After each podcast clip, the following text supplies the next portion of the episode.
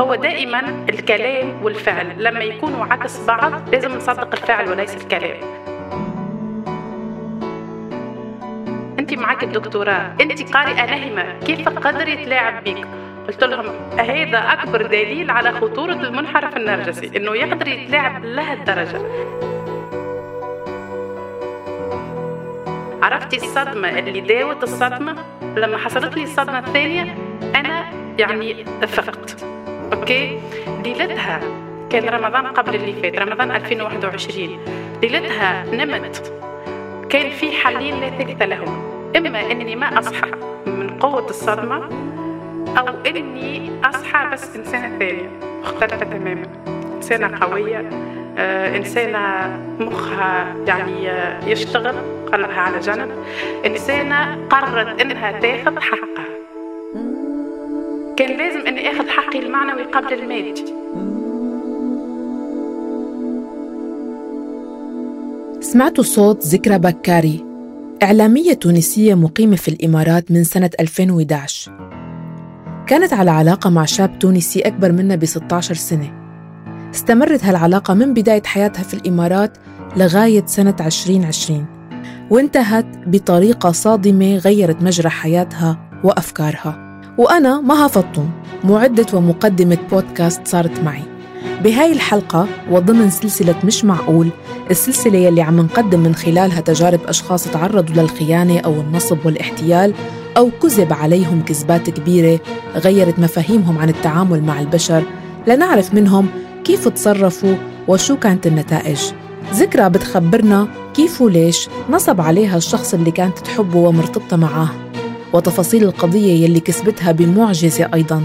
بتخبرنا كمان تبعات هالقصة يلي اشتهرت وحازت بسببها على تضامن عربي كبير. هي لغرابتها انتشرت انتشرت بمحض الصدفة آه، وصارت قضية رأي عام. آه، في يناير 2022 لما ربحت القضية انتشرت مثل النار في الهشيم.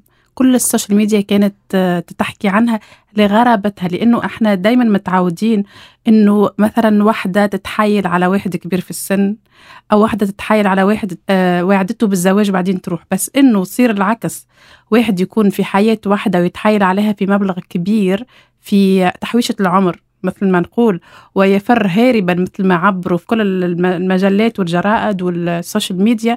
هذا الغرابة اللي خلتها تصير قضية رأي عام طيب نحن متحمسين نسمع. أنا الصراحة ما مرقت علي القصة ما سمعتها من قبل فحابة أسمع تفاصيلها. هو كان في شخص في حياتي لسنوات طويلة تمام؟ آه، كان عليه ديون. طبعا ما يقدر يجي يقول لي ذكرى أدفعي لي نص مليون درهم. ليش إن شاء الله؟ بس لما يقول لي طريقة غير مباشرة بالتلاعب باساليبه الملتوية آه، يفهمني يخليني أنا وحدي أستنتج إنه إذا أنا دفعت هذا المبلغ آه راح أكمل حياتي معاه وأكون سعيدة وفي قصة حب بيني وبينه طويلة جدا.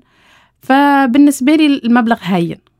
يعني المبلغ موجود اوريدي في البنك وأنا جالسة وحدي أو هو معايا ونكون يعني شركاء في كل شيء. فهذا اللي حصل. كان عليه قرض كان عليه ديون كان عليه حكم بالسجن لمدة عام في الإمارات. رحت أنا سددت القرض على أساس أنه يرجع يدخل الإمارات يكون ما عليه ولا شيء يشتغل و... ونكمل مع بعض. بعد ما إجا تغير كل شيء 180 درجة. المشكلة إنه ما وقفت عند حد إنه أنا دفعت أكثر من 500 ألف درهم. المشكلة إنه هو خلاص بالنسبة له هذه دفعت نص مليون درهم يعني تقدر تدفع ثلاثة أو أربعة مليون. خليني أماطل أكثر وأحاول أسحب منها أكثر. أنا أوريدي دفعتهم بالديون ما كانوا عندي يعني الفلوس كاش ما في حد عنده نص مليون درهم كاش و... وجالس في البيت. فصار يتلاعب إنه يلا نعمل مشروع.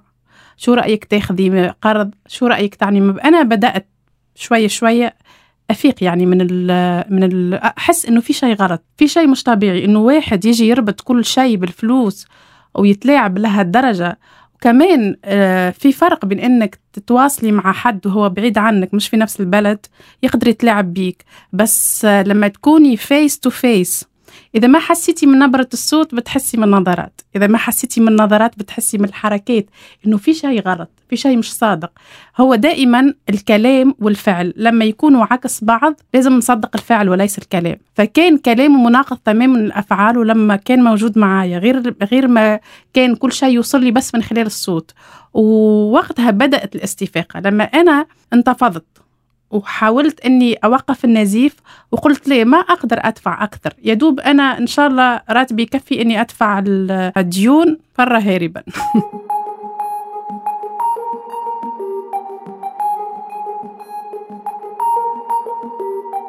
هو يعني التوضيح عشان حتى المستمعين يتحطوا في الإطار بطريقة أوضح وأحسن هو منحرف نرجسي. فالمنحرف النرجسي متلاعب أشد من السحر. تلاعبه والأشياء اللي يعملها تخلي الواحد آه، بدون آه، بدون وعي يتصرف. مهما كان يعني أنا يلوموني أحيانا يقولوا لي انت انت مثقفة جدا. انت معك الدكتوراه. انت قارئة نهمه كيف قدر يتلاعب بك قلت لهم هذا أكبر دليل على خطورة المنحرف النرجسي إنه يقدر يتلاعب لهالدرجه مش أي حد يعني مهما كنت انت مستوى اللي وصلتي له ومهما كان ذكائك يقدر يتلاعب بيه. طيب تشخيصك لحالته إنه هو المنحرف النرجسي هذا تفسيرك أنت الشخصي ولا آه، هو عن جد بعدين انعرض على طبيب نفسي أو شيء؟ يعني كيف شخصتي الحالة هي؟ ما في منحرف نرجسي في الدنيا ينعرض على طبيب نفسي أو يعترف أصلا حتى بينه وبين نفسه إنه منحرف نرجسي لأنه أصلا هو نرجسي. يعني معتد بذاته أكثر من اللازم شايف نفسه أحسن من الكرة الأرضية كلها فيروح يعترف إنه أنا عندي اضطراب مستحيل. بس أنا لأنه أنا بالتوازي مع الإعلام آه، مدربة معتمدة دولين في التنمية الذاتية تمام؟ لما حصلت معايا كل هاللخبطة في حياتي كنت دائما يتعامل معايا إنه دائما أنا محل اتهام دائما أنا مذنبة كنت أحس إنه في شيء غلط معقول لهالدرجة أنا ما قدرت أتعامل معاه. فالتجأت للكتب والتجأت خاصة الكتب التنمية الذاتية وساعدتني كثير في حياتي. آه بعدين صار تخصص عندي تمام؟ فمن ضمن الاضطرابات النفسية اللي أنا درستها وتعمقت فيها هو اضطراب المنحرف النرجسي. وخلال قراءتي للكتب وللدراسات والفيديوهات وكل شيء اكتشفت إنه مطابق تماما تماما. هما كلهم مثل بعض على فكرة copy paste أي منحرف نرجسي في الدنيا أي وحدة ضحية المنحرف نرجسي في الدنيا دي تكلمك عن حياتها معاه تفاصيل تقولي مستحيل. هي بتت... أنا اللي بتكلم ولا هي اللي بتتكلم؟ copy paste كلهم لأنهم عندهم نفس الاضطراب. استمرت العلاقة تسع سنوات تقريبا وسألت ذكرى. معقول خلال هالسنوات ما حست بشي وما لاحظت شي؟ أنا ولا بحياتي حطيت نفسي إني أنا ضحية ما في حد مية بالمية على فكرة. أنا مذنبة بنسبة تمام؟ لأني أنا كنت منتبهة لأشياء. في أشياء عنا في الحياة قواعد واحد مع واحد يساوي اثنين. أنا كنت أعمل عكسها وأغالط نفسي. كنت أمشي ضد التيار. وفي إحساس قاتل بس كبير جدا بينه وبين نفسي. كان يقول لي يا ذكرى في نهاية المطاف أنت راح تخسري إنك أنت بتعملي أشياء غلط.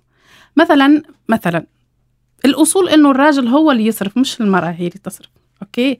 بس هما عندهم عندهم تلاعب بطريقة مش طبيعية مثل ضر الرماد على الأعين.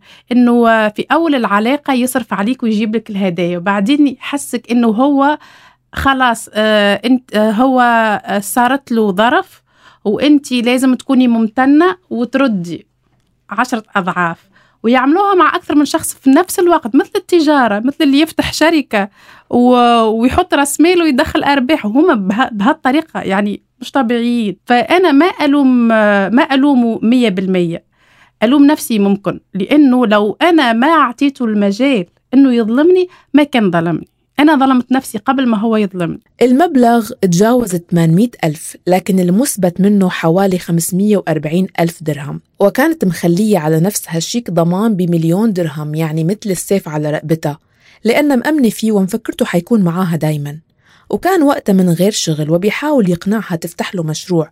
وبيوم وفجأة بدون ما يخبرها من قبل سافر على أساس صحت له فرصة عمل في السعودية. خبرني ليلة السفر. قال لي إنه إجاه عرض عمل ورايح يعمل ال interview في السعودية. آه بس آه رايح يعمل ال interview في ال head office بس الشغل في الإمارات. منظمة دولية كبيرة جواز سفر دبلوماسي تقاعد وأخيرا يا ذكرى راح أعوضك على كل التعب اللي تعبتيه. okay.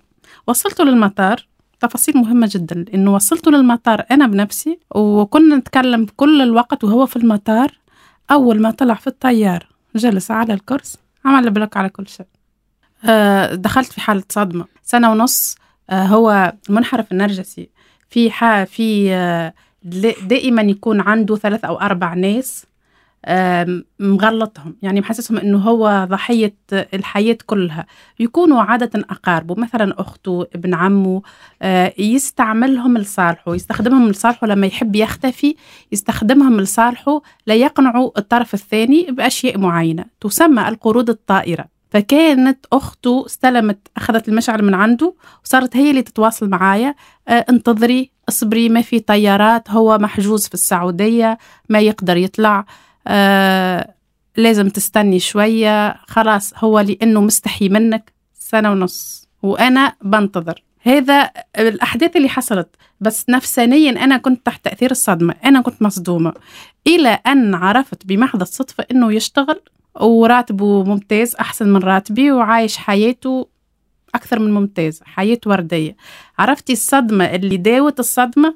لما حصلت لي الصدمة الثانية أنا يعني فقت. أوكي؟ ليلتها كان رمضان قبل اللي فات رمضان 2021 ليلتها نمت كان في حلين لا ثالث لهما. إما إني ما أصحى من قوة الصدمة أو إني أصحى بس إنسانة ثانية. مختلفة تماما. إنسانة قوية آه، إنسانة مخها يعني آه، يشتغل قلبها على جنب. إنسانة قررت إنها تاخذ حقها. فالحمد لله حصل الثاني وصحيت. إنسانة مختلفة تماما وقررت أني يعني ما أترك ولا حاجة ممكن تاخذ لي حقي إلا وأعملها. كان لازم أني أخذ حقي المعنوي قبل المادي. لأن فلوس تروح وتجي يعني أنا اللي جبتها. بس الحق المعنوي هو شوفي آه النصب والاحتيال الوقع متاعه يختلف من واحد للثاني حسب الطريقة وحسب الشخص اللي تحيل عليكي. يعني في مرة واحدة استهانت ب ب ب ب بغضبي استهانت بحزني استهانت باللي أنا كنت حاسة فيه. قالت لي يا يا أختي أعتبري نفسك دخلتي في مشروع وخسرتيه. قلت لها دخلت في مشروع. اللي يدخل في مشروع يدخل في مشروع برأس مال مادي فقط. بس أنا كنت بقلبي وبإحساسي وبعمري وبسنواتي مش بس بالمال. بكل بساطة بالنسبة لك حطي نفسك في مكاني حتى لو لحظة واحدة. أو حطي بنتك في مكاني. فكري فيها بينك وبين نفسك وشوفي تقدري لهالدرجة تستهيني بمشاعرها ولا لا. أوكي؟ فالحمد لله كرست حياتي ووقتي. ومعارفي وخاصة علاقتي بربي ورضاء الوالدين. كل شيء كل شيء كرسته إني أنا راح آخذ حقي. كان صعب جدا كان شائك جدا ما كان سهل ابدا ابدا. أول شيء لأنك أنت جالسة تحاولي تاخذي حقك من شخص مش موجود معاكي في نفس البلد وعاملة بلوك على كل شيء ما تعرفي عنه ولا شيء. ثاني شيء قانون لا يحمي المغفلين. أنا دفعت الفلوس ولكن ما عندي إثبات إنه هو على سبيل الدين. بس هو كان دين وثالث حاجة انت بتحاربي شخص في يوم من الأيام كان كل حياتك. وتتحطي في موقف انك كل مرة تحكي نفس الحكاية بنفس التفاصيل وتشوفي العيون قدامك إما فيها شفقة أو فيها استهانة إنه أنت غبية لهالدرجة. أنت عشت مكاني عشان تحكمي أنا غبية. أنا مش غبية أوكي؟ ممكن نفسرها بأي طريقة أخرى. شوية شوية الحلو في الموضوع إنه شوية شوية مع الوقت كل ما أحس إنه في تقدم كل ما أنا خلاص أصير قوية أكثر وما تأثر فيا كثير يعني يعني التفاصيل.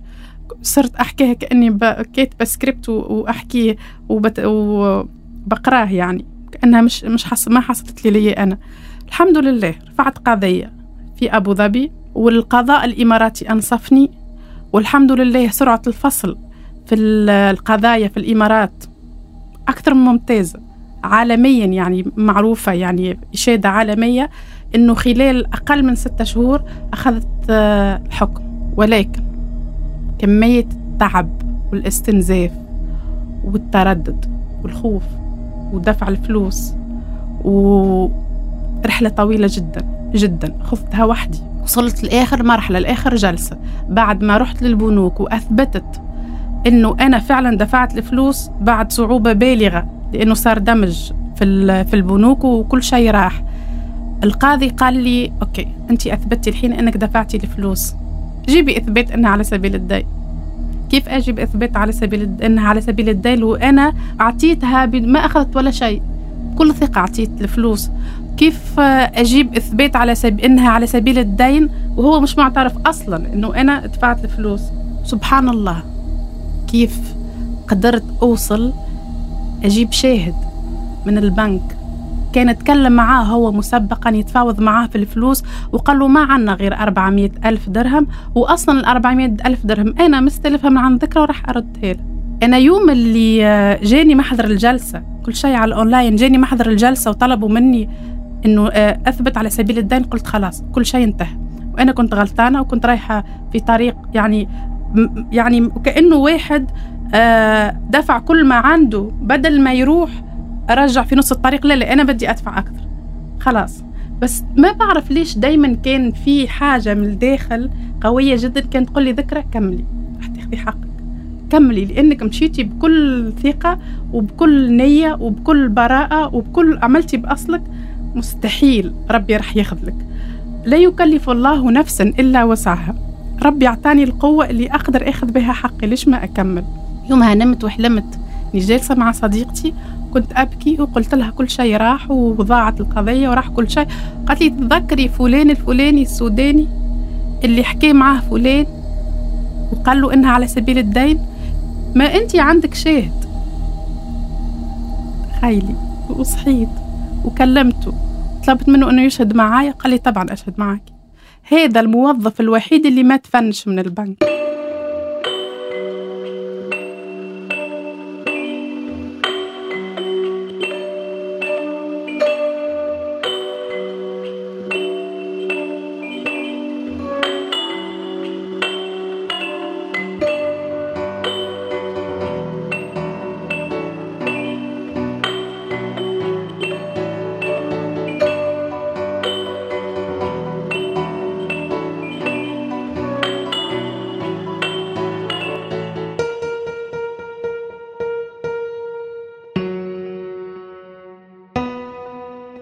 حكيت مع الشخص قال لي طبعا أشهد معك. قلت له في أبو ظبي القضية. قال لي والله لو في المريخ هذا حقك يا بنتي ولازم تاخذيه شهد معايا. خلال أربع أيام طلع الحكم بالسداد المبلغ كاملا مع الرسوم والمصاريف. بعدها ب... بعدها ممكن بأسبوع أو أقل نزل خبر في الإمارات اليوم. يتحايل على خطيبته في 430 في 540 ألف درهم يفر هاربا. وانتشرت وصارت قضية رأي عام ووصلت حتى للمكان اللي هو بيشتغل فيه. وكل الناس عرفت وهو كان عايش في حالة إنكار وكانت في صالحي حالة الإنكار. كل شيء كان في صالحي يعني لو لو يجي أقوى سيناريست في الدنيا ما يقدر يكتب هالتفاصيل وما يقدر يتخيلها لأنه حكمة ربي وتخطيط الله أقوى. تفاصيل أنا عشتها والله إنه أنا لو مش أنا اللي عايشتها أنا ما بصدق. أي واحد يحكي لي يقول قول ما شاء الله شو هالخيال الجامح يعني. أقوى سيناريست في العالم ما يقدر يكتبها وهذا لما لما انتشرت الحكاية وكل الناس صارت تعرف آه طبعا أخذوا موقف ضده في الشغل وتفنش من الشغل. لأنه هو متحيل على واحدة كل ما عملته إنها هي آه، دفعت كل شيء عشان ما يدخل السجن. آه، ونفذت القضية في تونس الحمد لله. في آه، الإكساء بالصيغة التنفيذية للأحكام الأجنبية ورجع حقي المعنوي كاملا.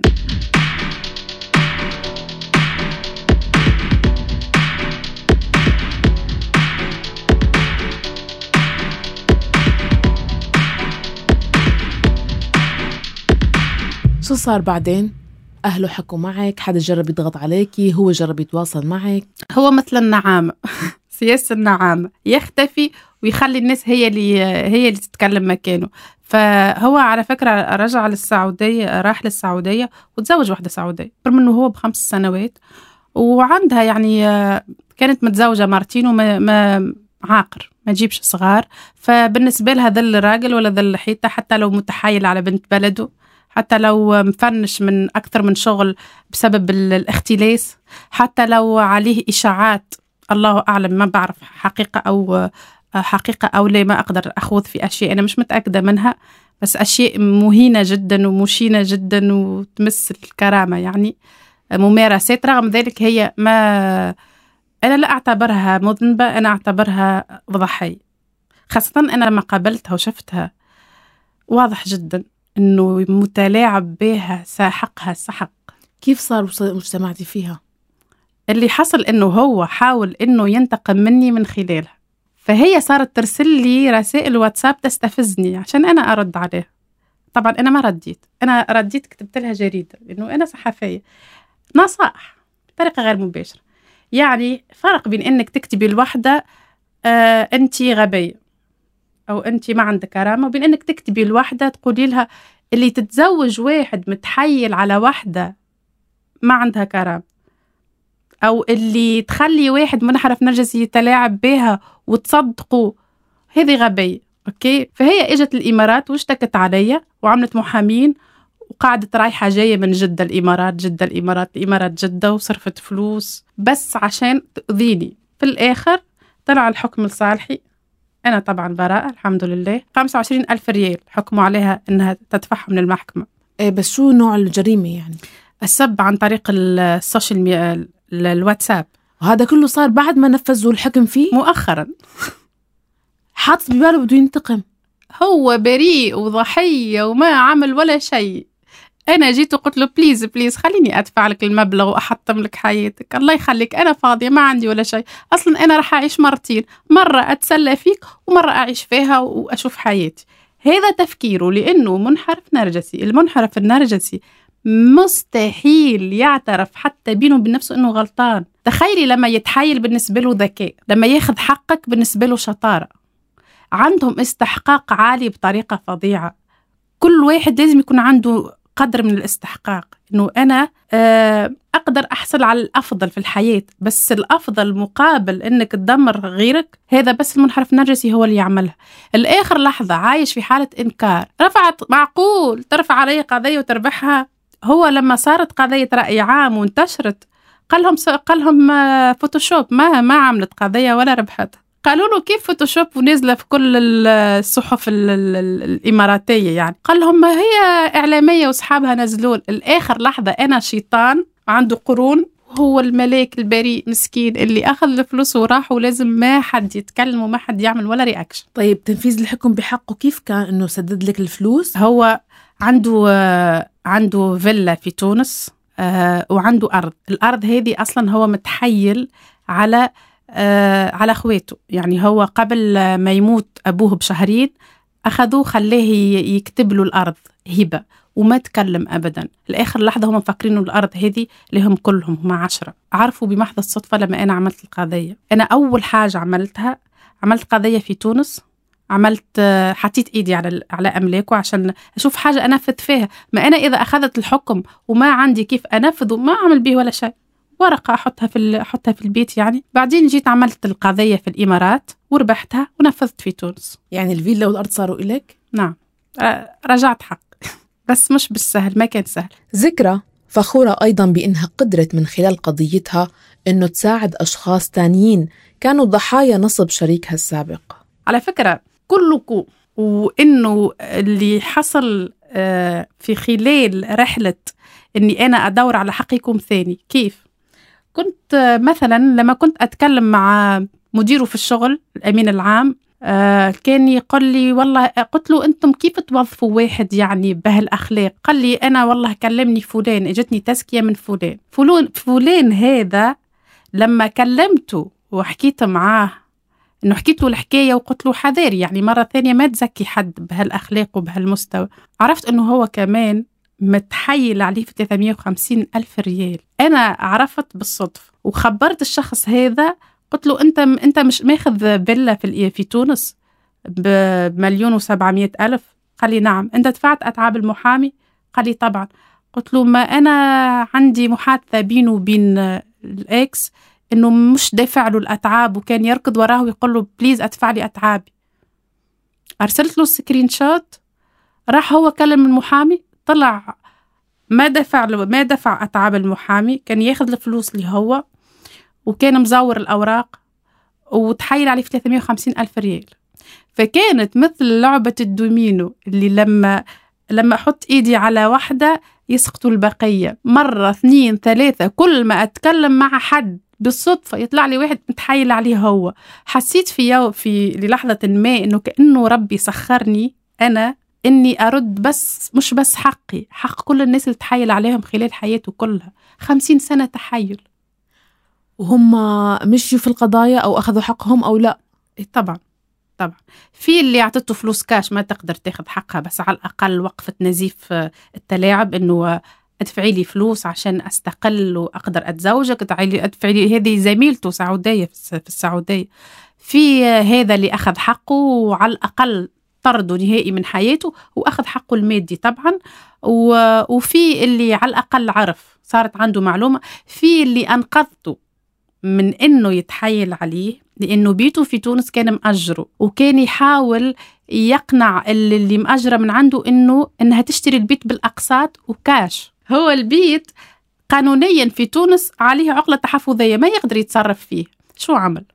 دفع رشوة. للأسف. وتلعبوا بالأوراق. وأنا لما اكتشفت إنه هو مأجر البيت وحكيت مع اللي مأجر البيت قالت لي أنا يوم الاثنين راح أدفع الفلوس. قلت لها أي فلوس راح تدفعيها ما تقدري تشتري البيت. البيت مح... أنا حاطة إيدي عليه. قالت لي ليه؟ ما أنا مش غبية. ما أنا طبعا بروح أسحب الأوراق وأتأكد من السيتويشن بتاع البيت إذا أقدر أشتريه ولا لا. أنا فكرت في الليل قلت طيب ليش ما أنا أروح أطلع على الأوراق؟ أشوف الرسم العقاري إذا مكتوب اسمي إنه هو عليه عقلة تحفظيه لفائده فلان فلانة أم لا. أعتبر نفسي كأني أنا رايحة أشتري البيت ما أعرف صاحبه. رحت واكتشفت بالصدفة وكمان بمجهودي وكمان ربي هو اللي يعني وفقني. اكتشفت إنهم متلاعبين بالأوراق. وعملت مجهود وعملت يعني كل ما ممكن إني أعمله عشان يرجع حقي ويرجع ينكتب اسمي في الأوراق. هذا مش مهم بالنسبة لي بقدر أهمية إنه أنا أنقذت واحدة كانت مجهزة نفسها بعد يومين 48 ساعة تدفع له 200 ألف درهم كاش مقابل بيت ما تقدر تشتريه.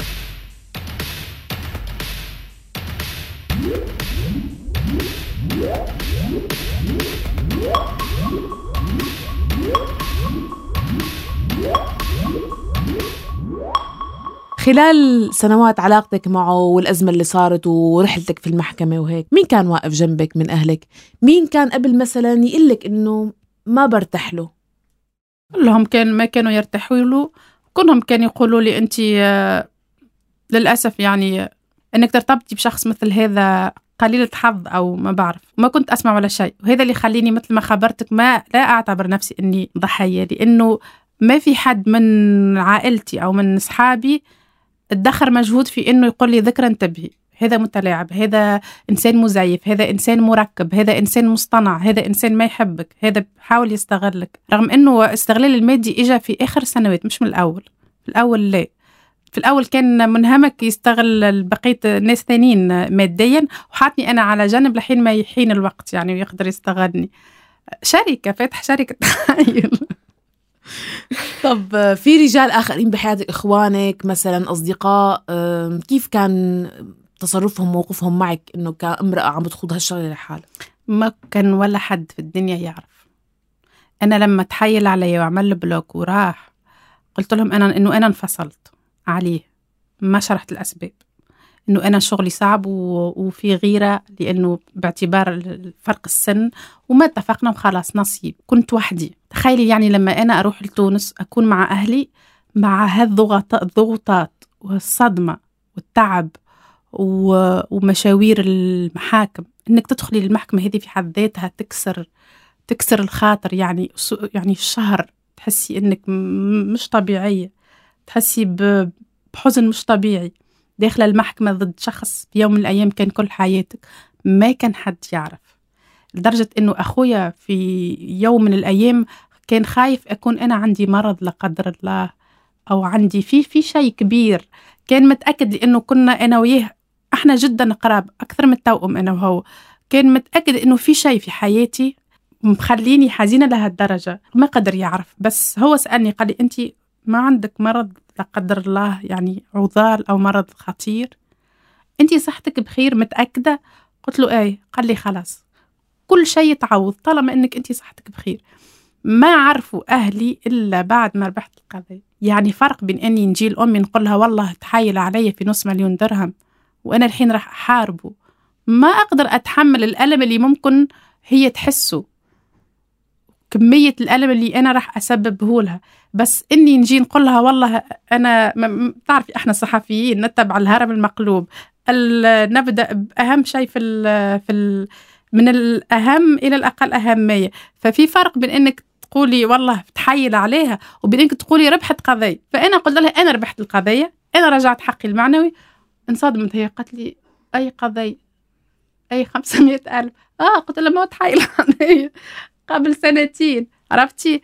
ما قدرت. بس إنك تكوني عايشة في خضم كل هذا لحالك والناس الب... الناس القليلة اللي تعرف كانت ضدك مش سهل حتى المحامي كان يقول لي ذكرى ما راح تربحي القضية أنا ماشي معك أوكي. وصلت لدرجة إني صرت أنا أكتب المذكرات أقرأ على القانون أشوف الفصول عشان ما أخلي ولا ثغرة. وصل المحامي مرة قال لي والله أنت لو كنت محامية أنت بكرة تروحي تترافعي في المحكمة والله تربحي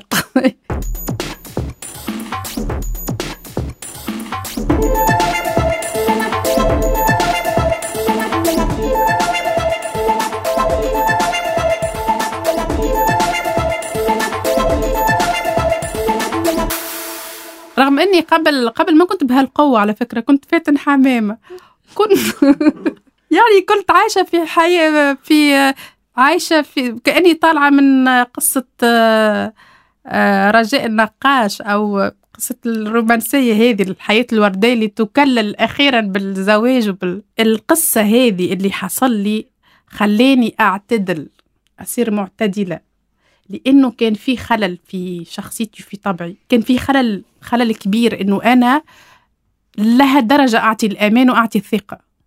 إنه أنا لها درجة نقول ليه مستحيل يخون ويغدر. كيف مستحيل يعني؟ ما حطي رصيد حتى لو عشرة بالمية. إنه ممكن يكون شخص خاصة إنه خذلني مرة واثنين وثلاثة. عرفتي؟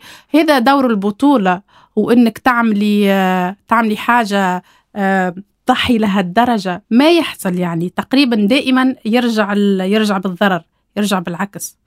هذا اللي خليني دايما أقول أنا مش ضحية مية بالمية. أنا دفعت فاتورة باهظة جدا جدا جدا خلال هالسنتين اللي فاتوا وأنا بركض على حقي أني أخذ حقي مقابل الفاتورة هذه أستاهلها. لأني أنا ظلمت نفسي لأنه أنا مشيت في طريق غلط لأنه أنا عملت أشياء خاطئة لأنه أنا استحقاقي كان جدا منخفض أو صفر. يعني لأني أنا كنت أفكر بطريقة مثالية أكثر من اللازم. وأنا مش مش عايشة في في مدينة الفاضلة أنا عايشة مع بشر. هو إذا في يوم من الأيام أتيحت لي الفرصة إني أقابله ما راح الومه ولا أعاتبه. أقول له شكرا جزيلا إنك انت خليتني مرأة معتدلة. مرأة فهم إنه الحياة فيها شر كثير شر. جسد فيه هو. هو ممكن أنا ما بعتبره شخص بشر بعتبره حاجة حاجة يعني أرسلها ربي عشان أعرف من خلالها إنه يا ذكرى انتبهي. في شر كبير في الحياة. إنه لازم الخلل هذا دايما نقول أنا خلل اضطراب. في شخصيتي الميل للمثالية أكثر من اللازم. وإني نعيش في في الأشياء الموجودة بس في السينما. حتى في السينما صاروا ما ما كثير ما بتاكل معانا. لازم تكوني إنسانة واقعية. مثل ما قد ما تعطي تاخذي. أنت تكوني ملكة في حياتك. فالحمد لله بالعكس أنا فرحانة جدا جدا رغم كل اللي حصل. طيب آه، هل أثر آه، هل أثرت القضية وهالقصة على حياتك بعدين من ناحية خياراتك العاطفية؟ وضعك بشكل عام يعني. طبعا أكيد تأثر. أكيد أثرت هي ب... أنا مريت بثلاث مراحل. المرحلة الأولى إنه في قمة الغضب والانتفاضة واني بحارب وإنه أنا بنفسي بيني وبين نفسي إنه أنا غبية لازم لازم أكون لازم أتغير. كان لما يدخل حد في حياتي إما إني أرفضه من الأساس ما عندي وقت أنا عندي مشغولة بالقضايا. فتش كونان مشغول أو إني نقول هذا أكيد منحرف نرجسي واظلمه أوكي؟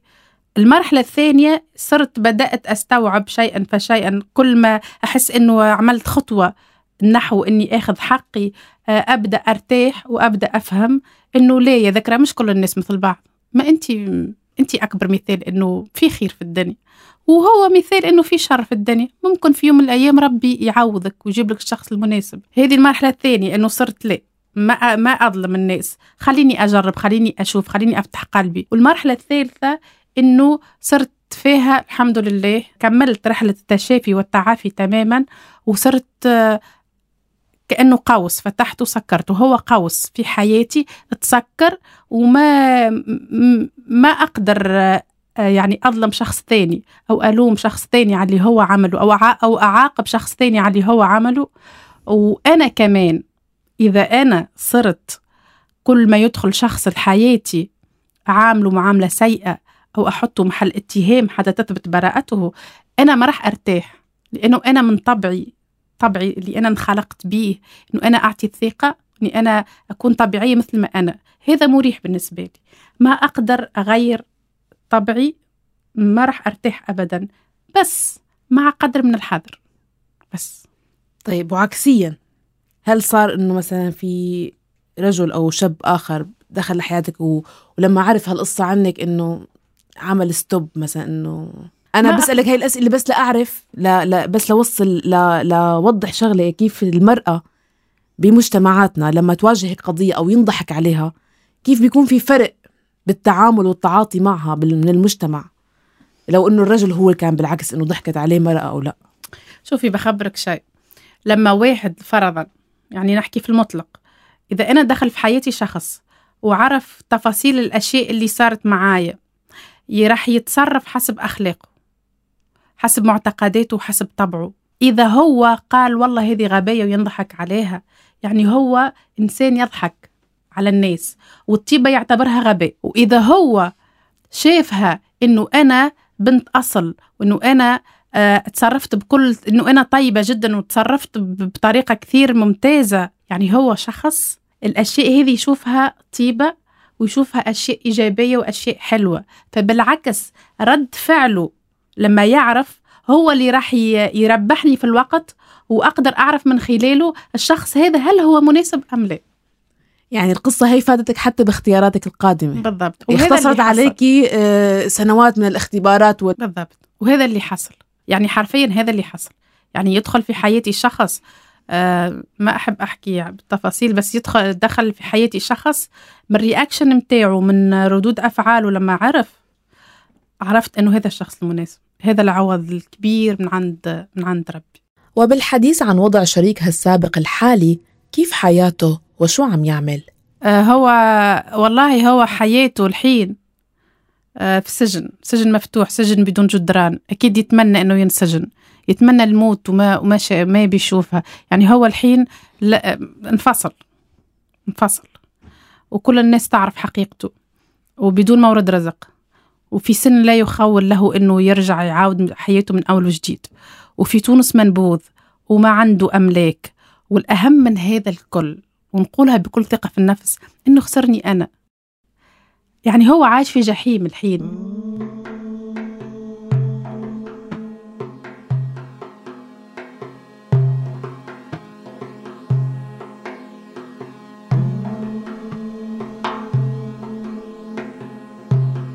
ختاما شكرا جدا على هذه الفرصة اللي خلتني أتكلم وأتمنى كل وحدة في الدنيا تتعرض للنصب والاحتيال إنها تاخذ حقها. إنها تاخذ حقها المعنوي والمادي عشان ترتاح عشان تخلي أي متحيل أي متلاعب عبرة لأي شخص يحاول أنه يتلاعب بوحدة.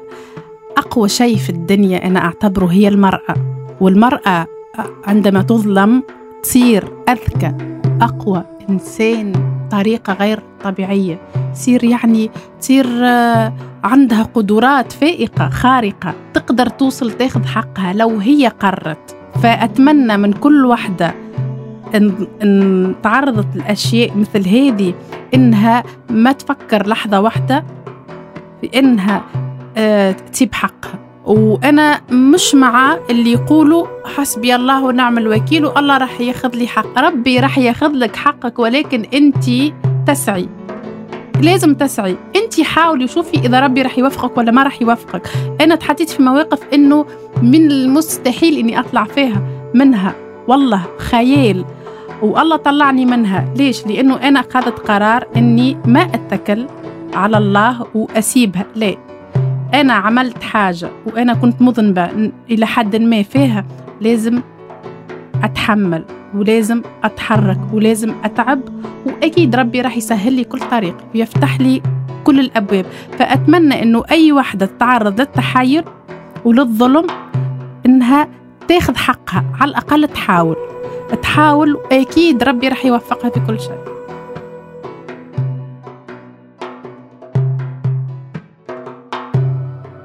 شكر كبير للذكرى والشكر لكم على حسن اهتمامكم واستماعكم. انتظرونا بحلقات جديدة من بودكاست صارت معي بالأسابيع القادمة. ومن هلأ لوقتها ضلوا بخير واسمعونا دايما عبر موقعنا أخبار الآن dot net أو من خلال منصات وتطبيقات البودكاست المختلفة مثل Apple Podcasts، Google Podcasts، Spotify، Deezer وأنغامي وغيرهم. بالإعداد والتقديم برافقكم دايما. أنا مها فطوم. إلى اللقاء.